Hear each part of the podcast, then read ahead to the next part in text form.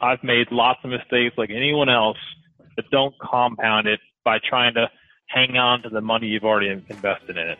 It's better just to cut and move on. Best ever listeners, before we jump into today's episode, for all my fix and flippers out there, are your financing costs eating away at your bottom line? And are you looking for a way to increase your overall profits by lowering your loan payments to the bank or maybe your private lender? Well, our best ever sponsor, Patch of Land, you know Patch of Land, they've been on the show. Representatives of their company have been on the show many times. They've been a sponsor of this show many, many times. They're back for more because they love you and they love working with the best ever listeners and they've got an interesting point of view on interest rates. And that is that it's the interest rates that we are quoted shouldn't necessarily be taken at face value because perhaps a higher interest rate could actually deliver a lower cost to your fix and flip loan. And they have a white paper on how that is possible and how that can be applied to your fix and flip business to help your bottom line get more profitable and to help you choose the best uh, lender for your financing needs. So go to patchofland.com forward slash Joe Fairless, and they've got a white paper for you, and it will walk you through the way to evaluate interest rates in terms in general on your loan so that you truly are getting the best interest rate. Because there are some tricky things some lenders try to do to um, glaze over the fact that their lower interest rate, quote unquote, is actually higher based on some technical things that they put into it. So go to patchofland.com forward slash Joe Fairless and get that white paper so that you can save money on your fix and flip projects. Patchofland.com forward slash Joe Fairless. Best ever listeners, how you doing? Welcome to the best real estate investing advice ever show. I'm Joe Fairless. This is the world's longest running daily real estate investing podcast. We only talk about the best advice ever. We don't get into any of that fluff. With us today, Jared Rogers. How you doing, Jared? Good. Thanks for having me, Joe. Well, my pleasure. And boy, looking forward to diving in with you because, well, Jared's got over 20 years of commercial and residential real estate investing experience. And in fact, for the first half of his real estate career, he raised over $1 billion for investors and developers. And he's also leased, managed, and sold properties from 700 square foot homes to 900,000 square foot industrial parks based in Winston-Salem, North Carolina. Is that all accurate, Jared? That's incredibly impressive. That's all accurate. That was my first two lives. I'd say I'm probably on life three now. well, let's talk about the beginning, and then I'd love to talk about where you're at now. One billion dollars raising money for developers and from investors. Tell us about that. Well, I started off out of school in a small kind of boutique investment bank with basically placing debt for people who had shopping centers, apartment buildings, that kind of thing. Everything from mobile home parks, some esoteric properties to the core product types. That company got acquired. We turned into being a direct lender. So it grew real fast. I got to grow real fast. I kind of wanted to get into more of the creative side of financing. So I left to join a boutique firm called Buchanan Street Partners, which is still somewhat in operation today on a smaller scale. And then me and a partner were basically had our own Rolodex of clients and we would raise $3 million for a simple acquisition to the largest deals I did were 150, 180 million dollar kind of entire redevelopment plays. Hmm. Mostly on the West Coast. We saw our clients sometimes east as they went east. So basically West Coast focused. I want to make sure I'm understanding. Let's just pick one of the projects. Let's say the redevelopment you were raising money and were you on the general partnership side or was your role no, different? No, so uh, we were retained by lots of developers and investors to raise money for their projects. Okay. So we, so we were a broker, a broker dealer. We were a finance broker. Yep. Okay. Uh, no, no, we were a finance broker. They'd contact us and we'd underwrite, understand the deal, present it to different capital sources, and that we might raise equity, we might raise debt, we might raise both. Sometimes we're raising five different capital stacks if the deal's large enough, or you get money from Germany and kind of all over the place. So it really just depended on the deal. We were basically for middle-sized developers, we were their in-house CFO in terms of raising money for their projects. Mm. How did you and your colleagues come in contact with the individuals who were writing $100 million checks? Different organizations. A lot of it started with, like everyone else, the conduit banks, the Lehman Brothers. We did a lot of stuff with New York, like everybody did. And then you just kind of grow from there as you build up your reputation. So we started doing stuff with investors out of Asia. I did stuff with Sharia investors. I did stuff with European investors, high net worth family offices, you name it. There's a lot of money out there that's chasing yield. And that was one way they could get yield was to loan to developers, ground up kind of creative stuff. Was it through an EB5 program or something different? They're all institutional or large investors. So we would just basically create similar to an offering memorandum and say, this is what we're requesting. Here's the sponsor. What can you do? What's a typical structure? look like? One of my sponsors, one of the largest developers in the world, they really were only looking for good debt for large projects. I had other investors who literally said, look, this project's 50 million bucks. We can put in half a million. We need you to find the other 49 and a half million. And we would raise, sometimes that might be an A piece, the senior debt. We might raise a B piece. We might even raise a C piece just to layer it all in. For someone who's not familiar with different types of ways to structure that. Can you elaborate on the senior debt, the B piece, the C piece, just to bring us all to your level in case we're not as versed in this? I apologize. The senior level is just the debt. That's whether it's construction lender or everybody has in their house. That'd be senior level financing. The HELOC that people have in their house would be a B loan. It's secured behind the A loan. So that would be more of an equity position sometimes products are so large enough, we would raise a piece between it. We call it the B piece or the mezzanine. And that'd be the piece between the equity and between the senior debt. It gets paid a higher return because it's riskier than the senior level A piece, but it is not as risky as the equity piece because it is debt. So it would charge somewhere in between. Does the B piece have to agree to have it be jumped ahead? The B piece has to agree to subordinate to the A. Yeah, mm-hmm. that's why they get paid more all the home loans that people do today that all get pulled together, they get sold off in one million tranches. So someone's buying the A piece, someone's buying the B piece, and then all the way down the line, depending on where that investor wants his return. If he wants essentially a rate better than a CD, he's buying the A piece, and that's basically all he's getting. But then there's somebody on the backside who'll take all that risk because they want 20% return if that kind of yep. makes sense. That does make sense. So that was part one of your career. What was part two? Part two was when I left that partnership in California and decided to chase kind of quality of life. I came out to North Carolina and I wanted to get on the ownership side of real estate, the true bricks and mortar side of real estate. So I partnered with a former client of mine and we were buying business parks, industrial parks, and that kind of stuff in and around North Carolina that's when I hired a construction manager, a leasing person, property managers, all those things. They ran kind of the day to day, and I was more of the regional director overseeing the operations, seeking out new opportunities, making big decisions, interacting with money partners, all those kind of senior level duties. If a tenant gets sideways, I'm the person that's got to go in and try and straighten it out. Mm-hmm. So I'm the person, the other people on the ground can call in when issues arise. Tell us a story about one. I dealt with everything from the smallest tenant was 400 square feet and the largest tenant was 220,000 feet, and that was Ralph Lauren. So all had different problems. Polo was much more of a critical operational thing. The business shut down, they were really frustrated. Small businesses, we had everything from delinquencies like you would on a single family home because you know, small businesses might not have the credit risk that you had. I've had tractor trailers back up in the gas lines, whole properties evacuated, you name it. I've seen a lot happen on a commercial property. So walk us through one specific example, if you would, and then your approach for how you had the solution and the process for it.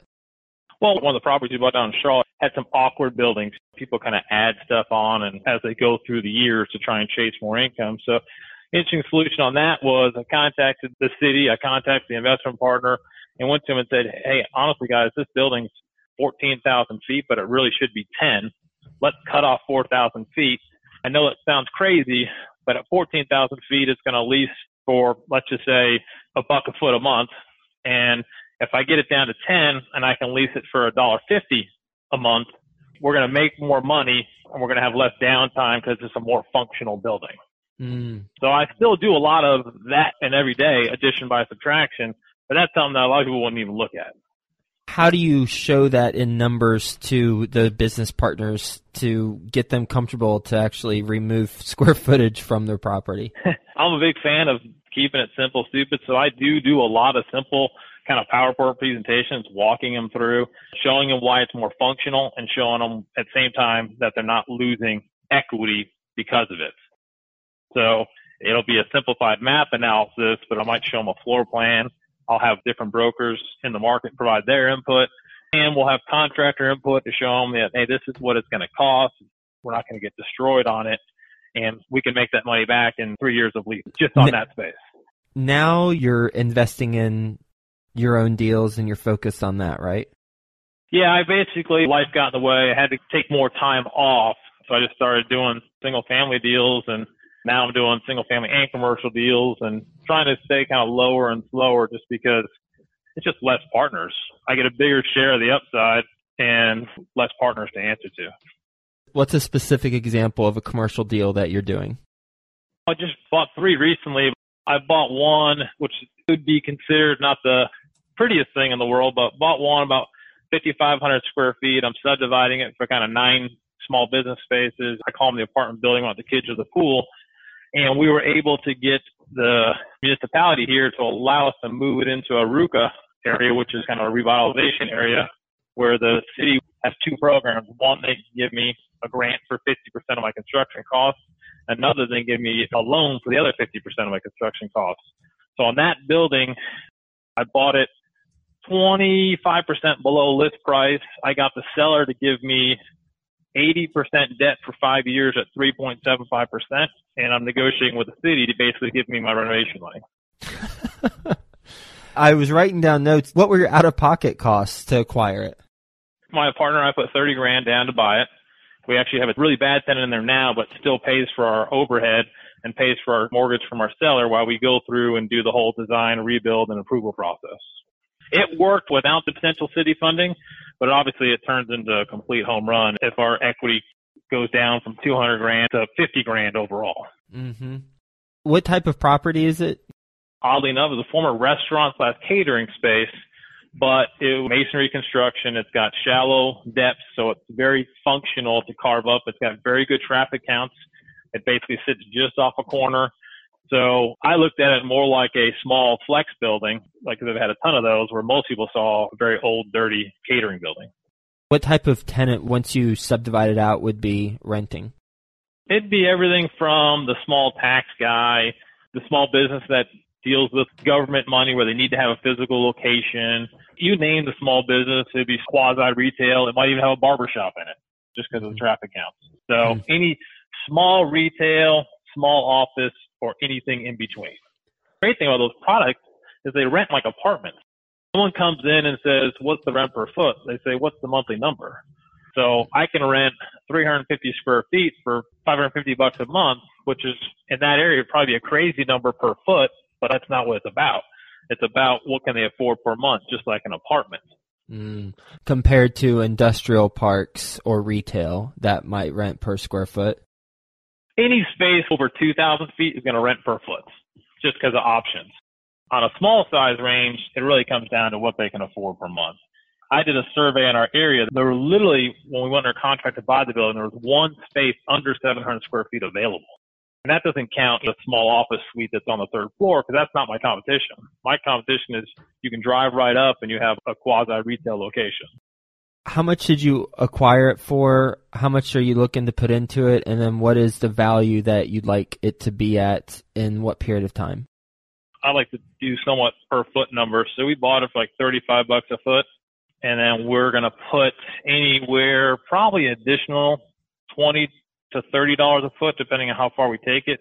If I get the municipality partnership, I'll go on the higher end because I'll make the building more bulletproof.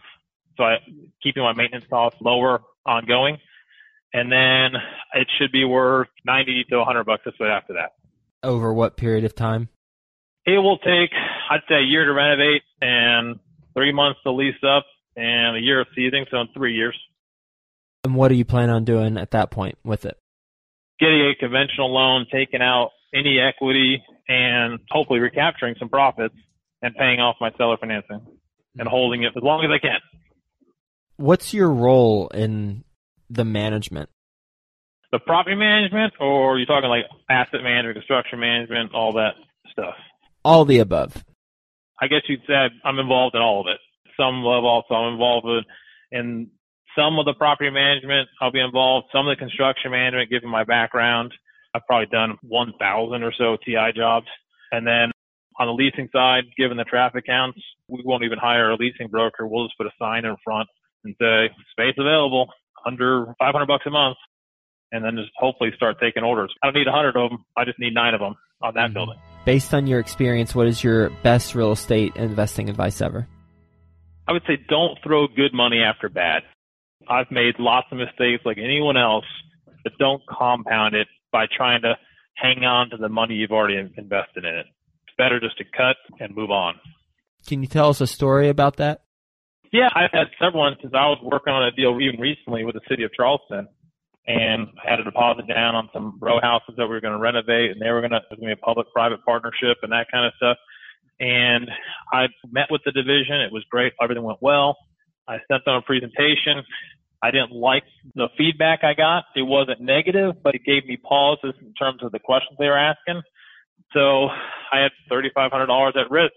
And I said, you know what? I'd rather fight for that $3,500 on that escrow than double down and hope these guys will be there for me like they said they would be. And I think it turned out to be the right decision. The municipality wasn't as aggressive as they said they were going to be, and I would have lost a lot more money if I had decided to go forward. You said the questions on the surface weren't positive or negative, but it gave you pause. What questions were they asking that gave you pause? When I first discussed the project with them, they were talking more like, hey, we really want to see this happen and we're going to help you do it. We're going to do all these things. And then when we sent them information, they started kind of, I'd say, wear the wrong hat. So they started asking questions about our potential construction costs and that kind of stuff. And I said, whoa, that's not your role, guys. Your guys' role is to trust us as the developers to do what we say we're going to do and then be there for us when we need you. So when they started, I'd say, poking around, responding maybe a little slower than I would like to based on our initial feedback, I just said, they're not where they want to be. They say they want to be there, but they weren't there. Mm-hmm. It's better for me to cut the fishing line and try again. I'm still trying to get that deposit back. I haven't given up on it, but uh, I'm much more comfortable knowing that that's my downside is I lose that. And no one likes losing 3,500 bucks. Don't get me wrong; it, it really hurts. But the potential losses and the time invested on those losses far outweighs that. If you had proceeded and then something happened, what would have been the potential losses besides time, but monetary wise? Monetary wise, I would say after a couple of years, it was three projects, which we were trying to grow into five. I might have had to come out of pocket like 50 grand to refinance them at the end of the day or leave a lot more equity in there than I wanted to. So they would go into a very low yielding deal. That is definitely a story of experience coming into play because on the surface, if they were not saying no, then inexperienced investors might not read between the lines. Right. And that probably goes back to my experience in my first life when I was having to make those calls for those developers and help them raise money where they might have a hundred, two hundred, three hundred thousand dollars of non-refundable money. You get to the point where you're pretty good at ferreting and making sure that the people are going to be there for them when it comes time to close. You ready for the best ever lightning round? Sure. All right, let's do it. First, a quick word from our best ever partners. Today's sponsor, Patch of Land, has got the document for you that you've got to check out if you're a fix and flipper. They show you how a higher interest rate can actually deliver a lower cost to your fix and flip loan, and conversely, how a lower interest rate could deliver a higher cost to your fix and flip loan. Needless to say, you got to know this stuff to identify the best loan terms. Go to patchofland.com forward slash Joe Fairless. Get this document, patchofland.com forward slash Joe Fairless. Are you ready to close more deals and officially seal your financial freedom? The Dwellynn Show with Ola Dantis discloses the most innovative real estate investing strategies to kickstart your quest to financial freedom. Go listen at www.dwellynn, D-W-E-L-L-Y-N-N dot com forward slash show. That's D W E L L Y N N dot com forward slash show. What's the best ever book you've read? I'd say I'm kind of reading it right now. It's a book called Designing Your Life. I really like it because I think we all have maybe the shiny bauble thing where you chase whatever seems like everybody's doing well at. I'm kind of passionate about a lot of things, so I like to try a lot of things. I'll try private partnerships, I'll try tax credits, I'll try anything, everything to figure out if I am truly passionate about it. So I like what those guys are teaching, which is try it, learn from it, and figure out if it's something you want to do ongoing. But I don't want to be pigeonholed or narrow focused and not be open to new opportunities. Where I think some investors are told, don't go chase the shiny new object. I think you can learn a lot from chasing the shiny new object as long as you put that into practice and move on. Best ever deal you've done that you haven't talked about already? On the residential side, I've done some very, very simple assignments and made 25 grand pretty easily. On the commercial side, I did the large industrial deal in Greensboro. It's my old partnership, 79% return on investment. Still the largest return they've ever had. That's a pretty high number for buying an existing property and turning it around. So that was probably the best deal I've ever done. Is that 79% annual return? Yeah. Over how many years? Four years. Wow. So 79% a year for four years is what they made. Wow, that's great. Uh, well, that's phenomenal, actually, not great. What's a mistake you've made on a transaction that you haven't talked about? I would say mistake that I'll never make again and haven't made again was I didn't pull permits on one of my earlier renovations. I let a contractor tell me I didn't need them. And then when everything hit the fan, that contractor was gone and I was left trying to solve all the problems. what was the result? Well, the result was $8,000 in repairs and a slap on the wrist from that municipality for doing unpermitted work. Plus probably a delay in selling, which time value of money comes into play too there. Actually, I had sold it. oh, you already sold it. You had to go back into it. Technically, I didn't. I mean, legally in North Carolina, it's a buyer beware state. But at the end of the day, you got to do what's right. Best place the best ever listeners can get in touch with you. My email, jrogers at webuyhouses.com, was probably the one I use the most. And I'm on Facebook. I got several Facebook pages. The one I'm doing the most on right now or trying to build up is webuySmallCommercialProperty.com because that is one of my focuses is trying to continue to buy more small, well-located commercial property. And just to double check, your email J, the letter J, R O G E R S at webuyhouses.com, correct? Correct. All right. Great. Well, thank you for sharing your insight, your experience over 20 years of investing and being involved in real estate. The don't throw good money after bad example with the row houses in Charleston. And on the flip side, the 5,500 square foot commercial property, subdividing that out, and how you're able to structure that deal and maybe even get a grant to pay for 50% of the renovations and a loan for the other 50%.